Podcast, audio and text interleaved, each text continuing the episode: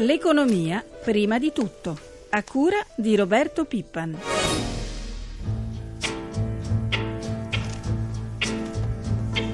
Available data continue to signal that economic weakness in the euro area has extended into the beginning of the year, while broadly confirming signs of stabilization in a number of indicators, albeit at low levels. Walk on by. La situazione rimane critica, l'Eurozona resta debole per la ripresa, i tempi saranno più lunghi, non arriverà prima del 2014. Buongiorno da Lucia Coppa. Il Presidente della Banca Centrale Draghi, nella consueta conferenza stampa al termine del direttivo BCE che non ha modificato i tassi, ha dunque preso atto del perdurare della crisi, ha rivisto al ribasso le stime del PIL ed è tornato ad insistere è necessario proseguire sulla strada delle riforme. Noi siamo ora collegati con il professore Paolo Manasse che insegna economia politica all'Università di Bologna. Professore, buongiorno. Buongiorno a tutti.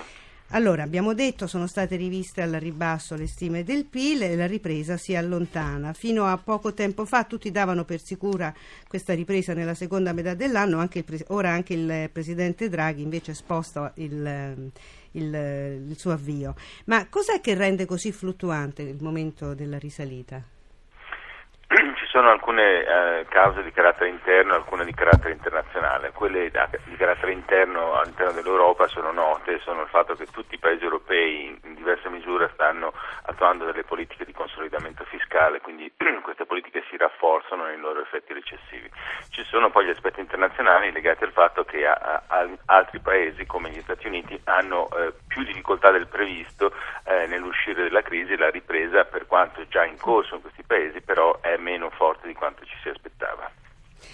Il Presidente Draghi è invece più ottimista sugli effetti del dopovoto italiano sui mercati. Sanno che viviamo in sistemi democratici e, dice Draghi, sono meno impressionati rispetto ai media e ai politici. Ed effettivamente bisogna dire che dopo una primissima reazione negativa i mercati sono sembrati impermeabili alla fase di incertezza che sta vivendo l'Italia. Secondo lei perché? Perché credo che non sappiano ancora la direzione in cui muoversi, ancora la situazione è talmente fluida che sicuramente non ne verrà fuori nulla di chiaro nel breve periodo, ma potrebbe venire fuori un governo di coalizione di qualche tipo come quello precedente guidato da Monti che tutto sommato era stato molto apprezzato dai mercati. Um, si tratterà di vedere se queste aspettative saranno confermate, ma io temo che questa situazione di apparente tranquillità sia un po' un prodromo a una situazione invece di elevata volatilità nel futuro. Dal Presidente Draghi ottimismo anche sul capitolo riforme. In Italia, eh, dice Draghi, proseguono come se ci fosse un pilota automatico. Secondo lei è un messaggio che vuole soprattutto rassicurare o effettivamente le riforme ormai avviate andranno avanti senza problemi? No, io credo che nessuno lo sa cosa succederà alle riforme, ce ne saranno alcune come quelle delle, delle pensioni i cui effetti saranno, eh, avverranno automaticamente nel futuro per effetto di decisioni già prese, ce ne sono molte altre che invece sono ancora in corso di gestione, richiedono decreti attuativi e qui ci sarà bisogno di una volontà politica per attuarle, quindi a queste altre riforme, a cominciare da quella del lavoro, per andare avanti sul, sul, nel lungo elenco iniziato da Monti, invece qui si tratterà di decisioni politiche e non c'è nessun uh, pilota automatico. Eh, professore, a proposito di tassi, lo, lo accennavamo prima, ieri nessuna decisione, nessuna variazione da parte della BCE. Per i futuri possibili tagli, Draghi ha detto che la BCE proseguirà con una politica accomodante fino a che sarà necessario. Che tempo è ipotizzabile secondo lei? Ma eh, io credo che questa dichiarazione si spieghi col fatto di tenersi un po' le mani libere per il futuro, cioè non si vuole ridurre oggi i tassi per mantenere delle munizioni a disposizione, ma però in, nello stesso tempo si avverte la, la, pressione che deriva dal fatto che non si può dire da un lato che prosegue questo consolidamento fiscale, c'è una caduta maggiore di quanto si aspettava del PIL eh, e così via senza fare nulla, quindi in qualche modo si eh, rinvia, si cerca di influenzare le aspettative del futuro eh, rinviando appunto a tempi peggiori forse, ma una politica espansiva più, più decisa. Senta professore, crescono le critiche sulle scelte riguardanti l'Unione Europea. Ieri l'economista francese Jean-Paul Fitoussi, che stamattina sarà anche qui da noi in Radio Anch'io, parteciperà alla nostra trasmissione, ha detto che per tornare presto alla crescita e uscire dall'austerità giudicata fallita, l'Unione Europea dovrebbe decidere di fare investimenti senza contarli nel deficit, abbandonare il fiscal compact finché non torna alla normalità e far sì che la BCE agisca come una banca centrale normale. È un giudizio condivisibile? Sì, è un giudizio condivisibile anche se abbastanza semplificatorio secondo me, perché i problemi dell'Europa stanno sicuramente in, in, alcuni di questi aspetti, cioè nell'austerità, nella mancanza, nella determinazione dell'intervento della banca centrale. Stanno però nel fatto strutturale, cioè nel fatto che sono paesi che sono indipendenti tra di loro, che hanno governi e politiche diverse, in cui nessuno vuole pagare per i problemi altrui e in cui ci sono delle asimmetrie, cioè paesi in surplus, paesi in deficit che stanno crescendo o decrescendo a ritmi diversi. Questi sono problemi strutturali che eh, comunque anche levando gli investimenti, cosa assolutamente ragionevole dal calcolo del deficit non sarebbero comunque minimamente toccati. Professore, la ringraziamo, buona giornata. Grazie a tutti e a presto, arrivederci.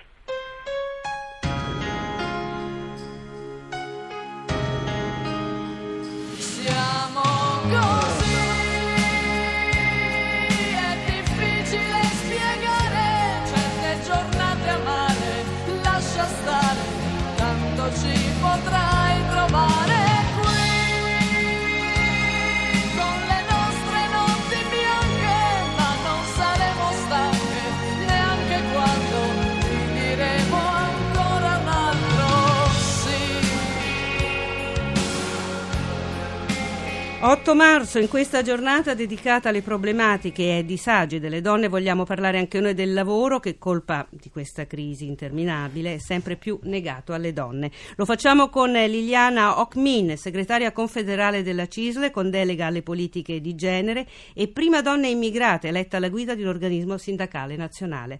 Segretaria, buongiorno. Buongiorno a lei. Allora, sentiamo eh, prima in questa scheda che ha preparato per noi Luca Patrignani la mappa aggiornata dell'occupazione femminile in Italia, poi ne parliamo.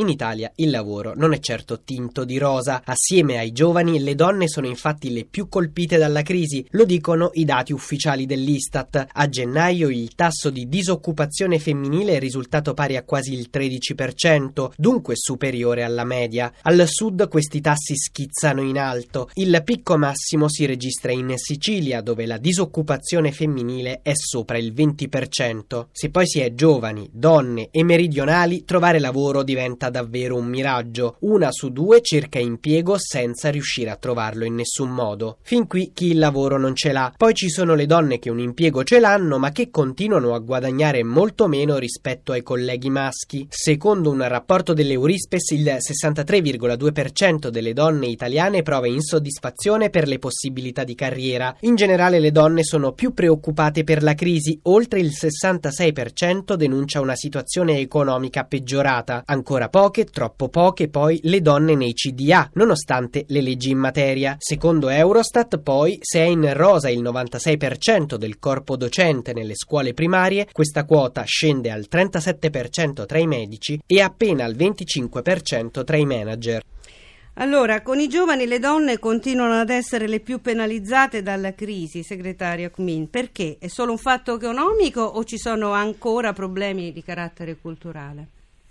Allora dobbiamo ammettere che noi abbiamo dal punto di vista legislativo sicuramente delle innovazioni legislative molto avanzate, purtroppo però molte di queste eh, rimangono sulla carta perché in realtà il tasso occupazionale dice ben chiaro che non c'è una possibilità eh, alla pari per poter concorrere sia nell'ingresso che nella stabilizzazione del lavoro. Oggi poi complice la crisi, ovviamente la ristrutturazione aziendale penalizza a una già fragile occupazione femminile acutizzando il problema. Voi avete evidenziato benissimo i problemi del Sud e quanto anche lì la componente femminile, giovani, eh, le giovani donne ovviamente hanno un problema maggiore sia per quanto riguarda il tasso di scoraggiate sia per quelle che ne studiano né lavorano.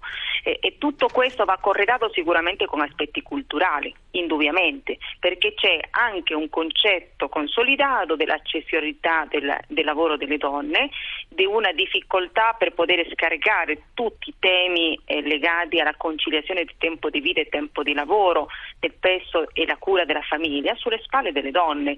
Allora noi che da tanto tempo ci battiamo sulla contrattazione secondo livello, sulla, sulla contrattazione di prossimità per poter garantire quella flessibilità produttiva, alcune cose le abbiamo insomma in qualche modo cerchiamo di farle entrare nei contratti del secondo livello, però se questo non va corredato con politiche fiscali che premino, che mettono al centro la famiglia, che garantiscano in qualche modo servizi territoriali, anche questo ovviamente sappiamo che è limitato nel tempo. Senta, Alcune iniziative si senta. fanno ma di spot, non misure strutturali e quello è quello che noi chiediamo, che siano sempre più strutturali. Ecco, a proposito di richieste, secondo lei quale sarà la prima cosa che dovrà fare il nuovo governo per quanto riguarda la politica del lavoro delle donne?